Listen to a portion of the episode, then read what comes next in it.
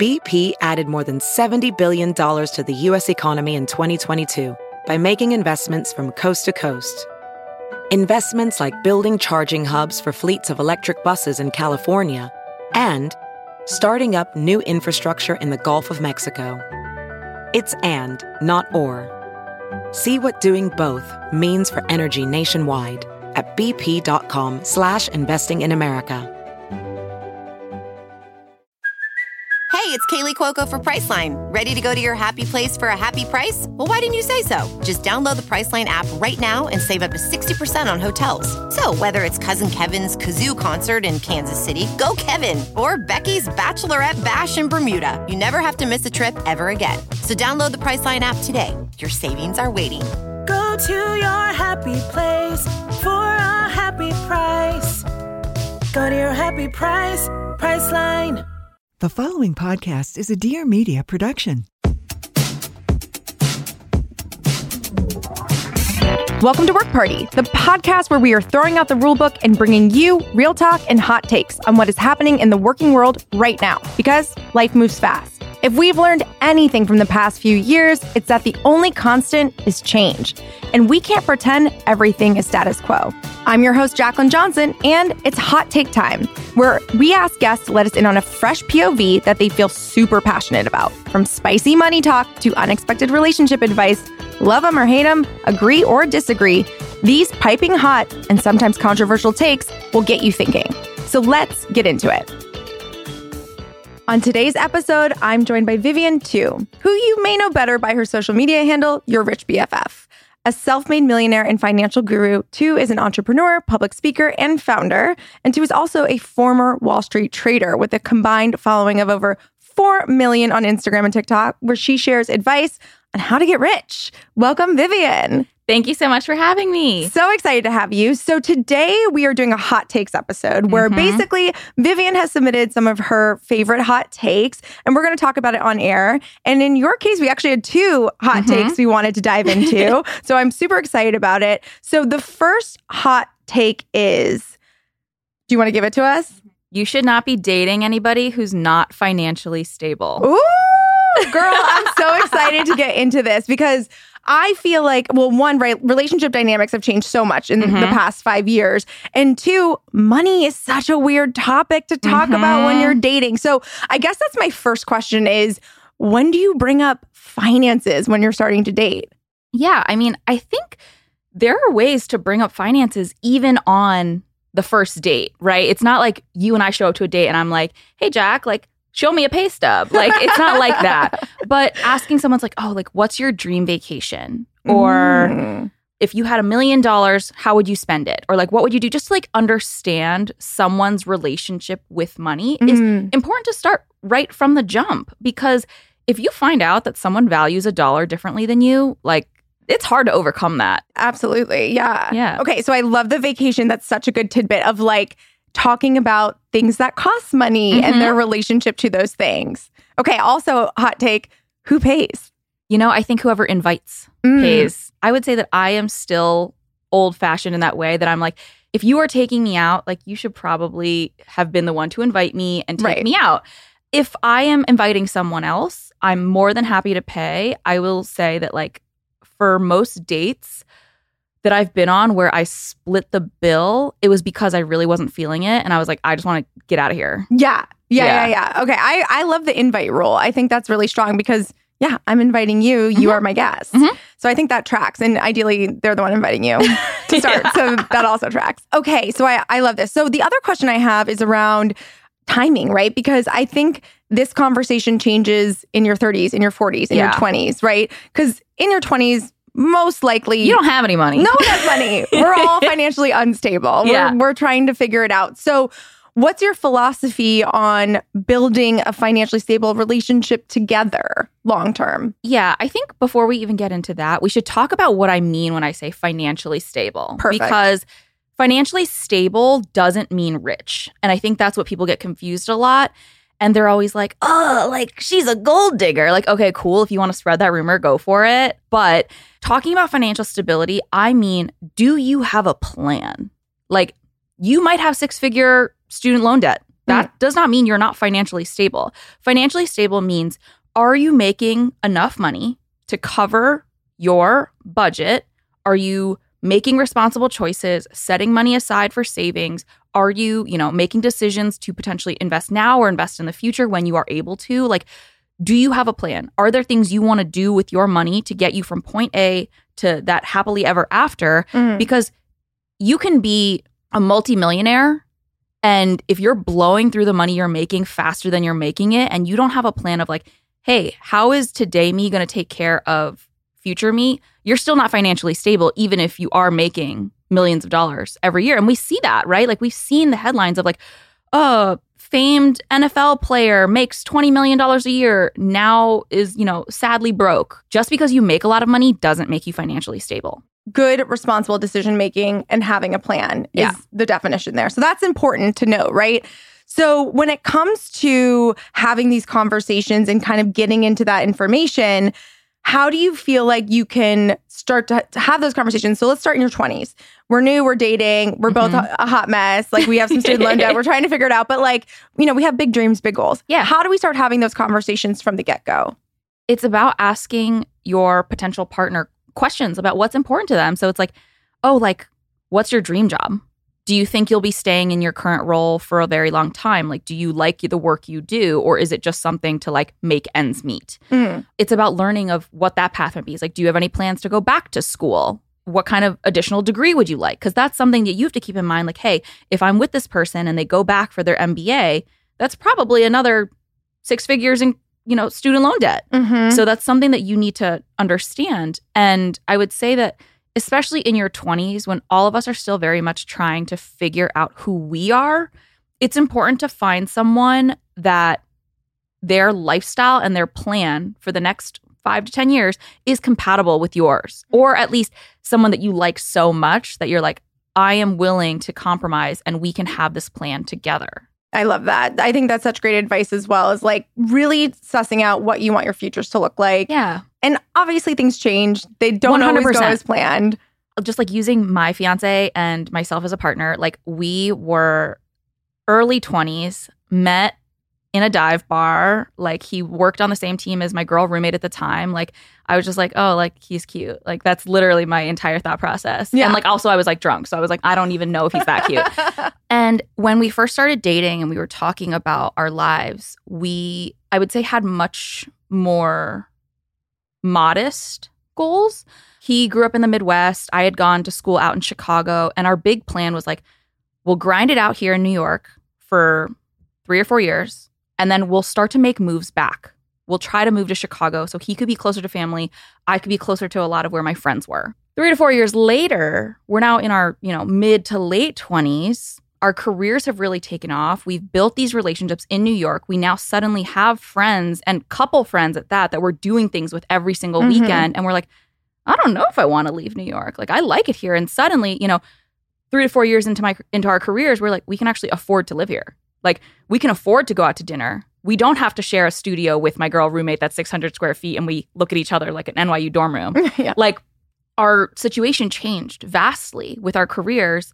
And now, you know, he's 30, I'm 29, and we have no idea what the future looks like because I've quit my job to become a full-time influencer, which is truly words that I never thought would come out of my mouth. And, you know, he's left this job in, you know, a, in a major investment bank that he was at for six, seven years, and he's taking a new like route in the finance industry still, but like everything has changed. And Mhm. so what you realize is this isn't a one and done.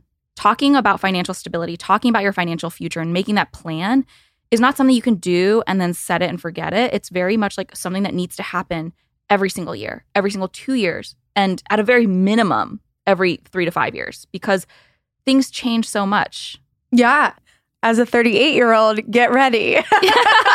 Just enjoy the ride because things get wild and things change all the time. And even to your point, you know, your whole career in life has changed somewhat overnight, I Yeah. would say, you know, Yeah. in, in a way where now you're operating in a different financial world, if you will. Mhm. You know, being an influencer, entertainer, all those things is very different than getting a paycheck, you know, 100%. every week. It, it's a different type of world. So your whole financial world just got flipped in an interesting way. So talk to me about sounds like you're in a great financially stable relationship, but have you ever been in a not so great financially unstable relationship or Oh, dated anyone? Yeah, yeah, yeah, yeah, yeah. One hundred percent. So in college, this guy was my first serious boyfriend, and he was great, and he also like simultaneously sucked. Yeah. We've all had one of those. Yeah, we've all had one of those. And we were in college, and he was getting an allowance from his parents because we were in college and we were both young.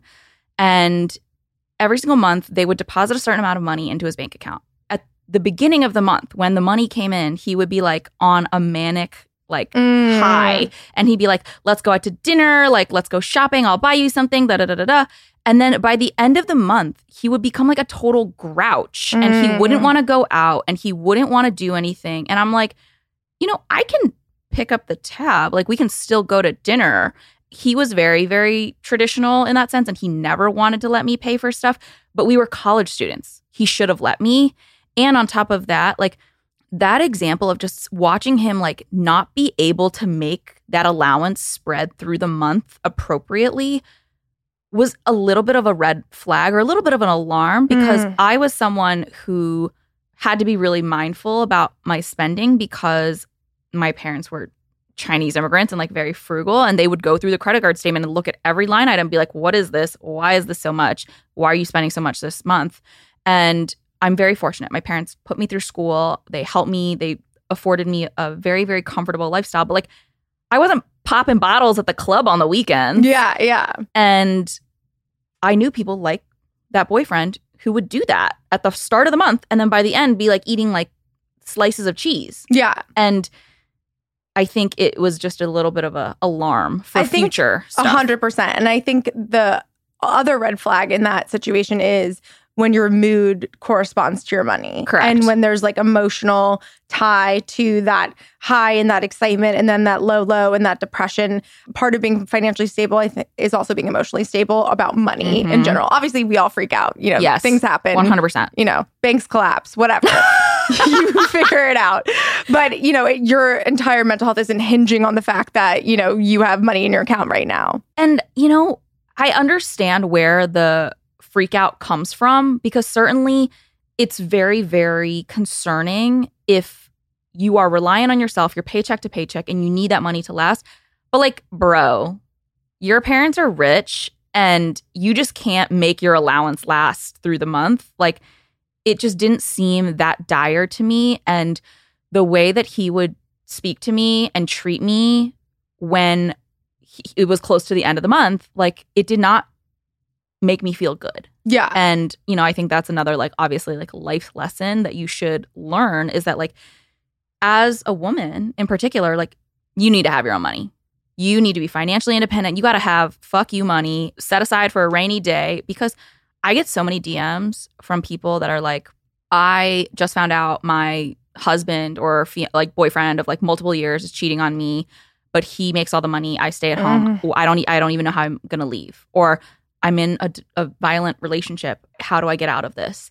And that breaks my heart because financial violence is real. Yeah. And saying to someone, I make the money, so you can't go, you can't leave, you can't make decisions, you are not a human with agency is so messed up. And I just very much implore everyone, but in particular women, to have your own money. 100%. This is something my mom was so adamant about with my sister and I. And it's allowed me to get out of really bad situations because Yeah. I have that, you know, freedom in that way. So I think that's great advice. Hey there, business owners. Are you ready to take your business to the next level? Of course you are. And that's why I'm excited to talk to you about my new favorite platform, Thinkific Plus. Thinkific Plus is the powerful, easy to use educational platform that businesses need to keep their customers, vendors, partners, and employees engaged. Thinkific Plus has everything you need to keep your customers coming back for more. When your customers win, your business does too. Right now, Work Party listeners get a special limited time offer that's one month free. Start educating your customers at scale for free.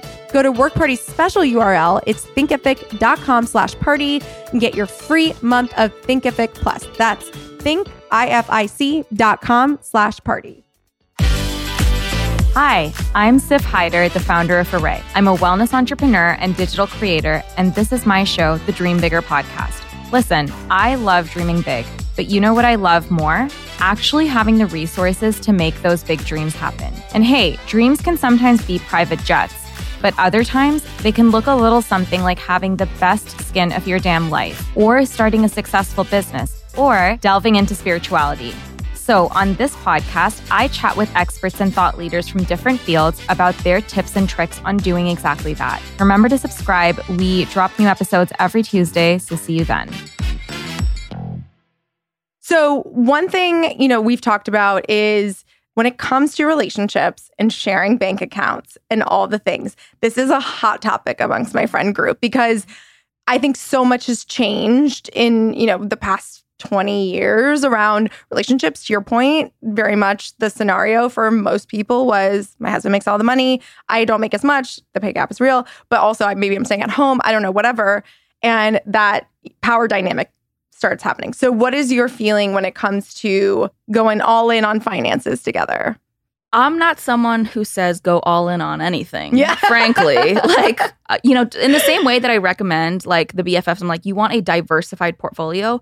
I think you should have a diversified financial system. So I'll speak from experience. Like, I am in a situation where I make money, my fiance makes money, and we have a bunch of expenses. And so we have a yours, mine, and our system. So for things like our mortgage that we share, which by the way, we bought out of wedlock. Like we were not married when we bought that place, so we had to get a legal document drafted, being like, "Hey, if Oh, this yeah. relationship goes Little awry, cohabitation agreement. yeah, a little cohabitation agreement is like if this goes awry, like how much of the house does each person get?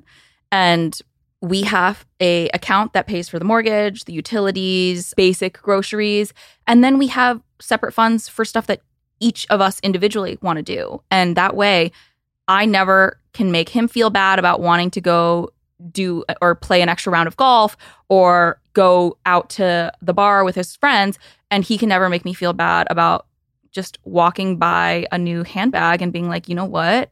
Treat yourself. Like it's it's my time." Or me going to get my lashes. And I will say like I'm giving these examples like he has never ever made me feel bad about buying anything and I think that's part of the reason why he is my fiance Yeah. because you want to be with someone who makes you feel the best version of yourself and they need to be supportive of you and your decision making and certainly there have been times where he's like you want to think about that again or like maybe just reconsider like this other point of view but they can't make you feel bad Yeah. It has to be a healthy dynamic Yeah. between both parties. Everyone has to be on the same page about what's happening. I love the yours, mine, ours system. I think that's a great way to do it. And yeah, when you're living with someone and you own a house together, pay rent together, have bills together, it makes sense yeah to have a, a little pot that you all put your money in and can, can do things for. Also, it's just good to like learn about them just from that little pot of money, you know? and i'd also say one thing that is a question that i get a lot is like how do we split that mortgage how do we Mm. split that rent if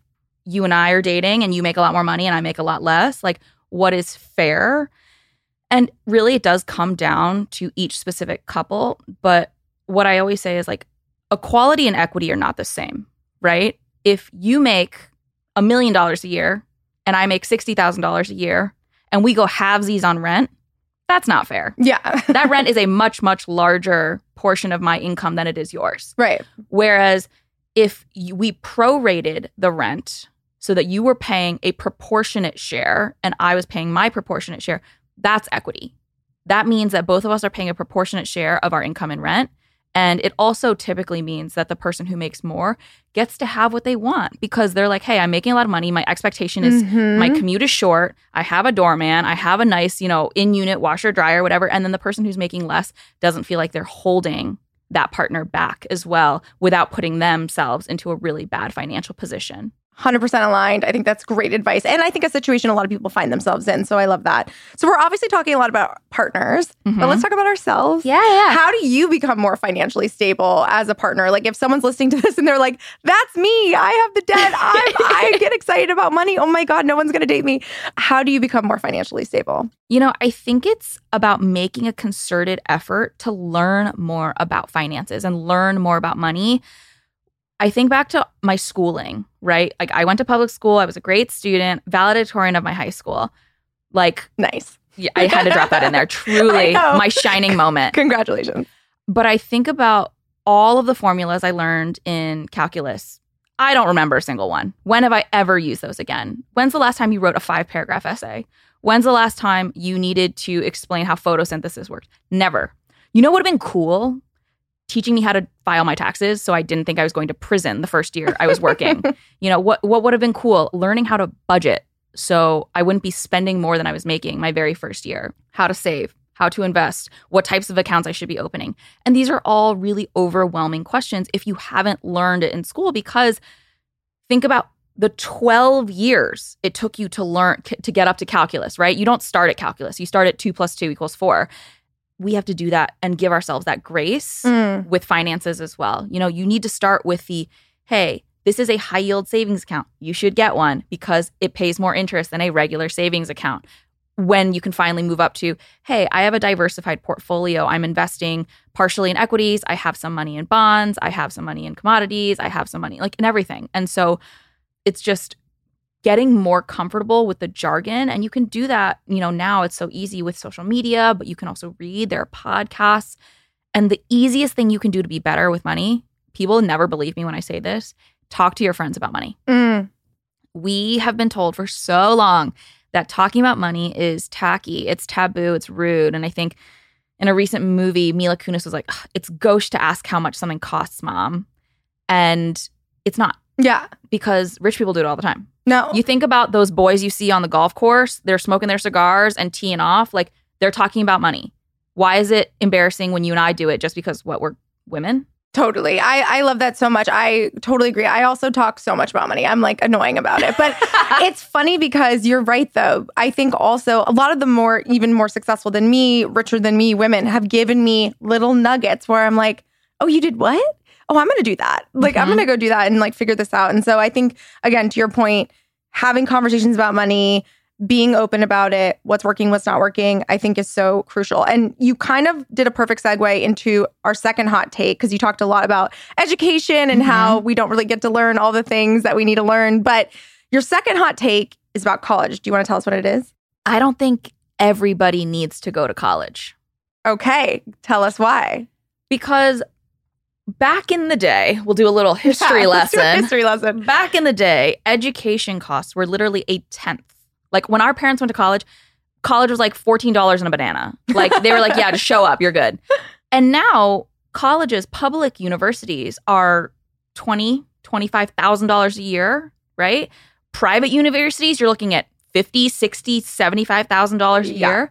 And I mean, I was talking to my fiance and our financial planner, and they were like, Oh, like, you know, how many children do you think you're planning on having? And I was like, why? And they were like, well, we're going to need to start planning for that and setting aside about a million to a million and a half dollars for your No. mystery baby to go to school. And I'm like, bro, how much?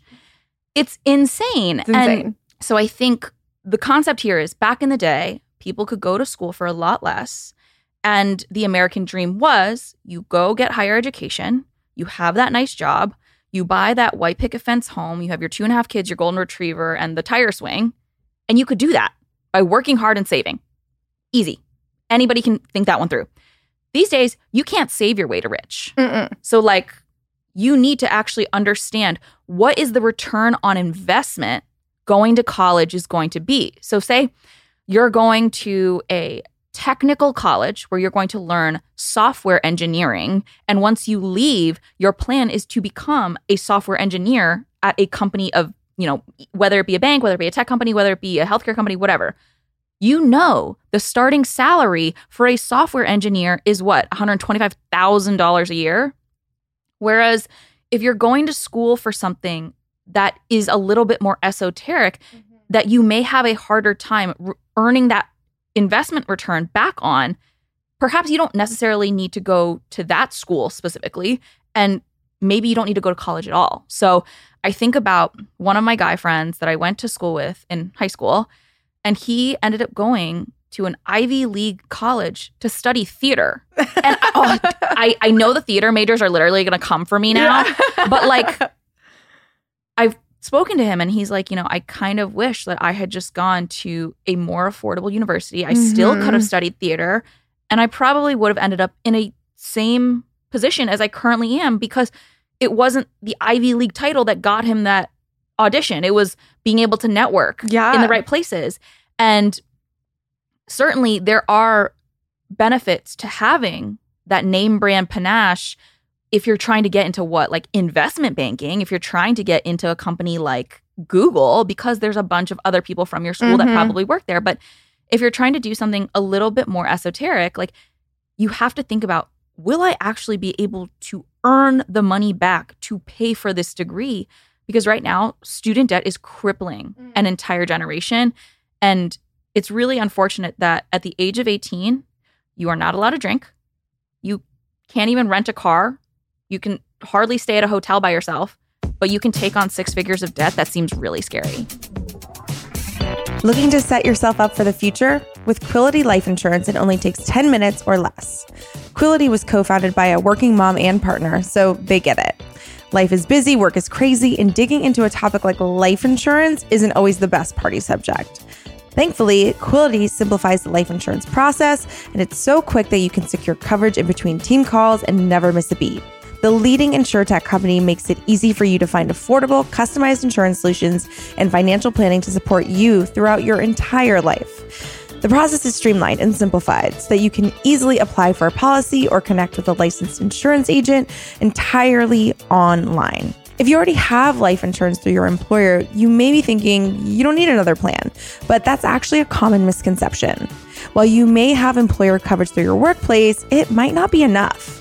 About one in four life insurance owners only have workplace coverage rather than both workplace coverage and an individual policy. Normally, life insurance policies from your employer are capped at one or two times your salary, but Quility recommends that you take into consideration your monthly expenses, your loved ones who depend on your income, and your overall lifestyle. Plus, if you end up switching companies and leaving your employer, it means your policy heads out too. Luckily, Quility has created a special life insurance guide just for Work Party listeners. So visit quility.com slash workparty to learn more. That's Q-U-I-L-I-T-Y dot C-O-M slash workparty for more information. The best time to get life insurance doesn't exist. The easiest way does with Quility. So I went to NYU, which is like, again, name brand school. Mhm. Very name brand. But it's funny because I think I studied magazine production, like journalism.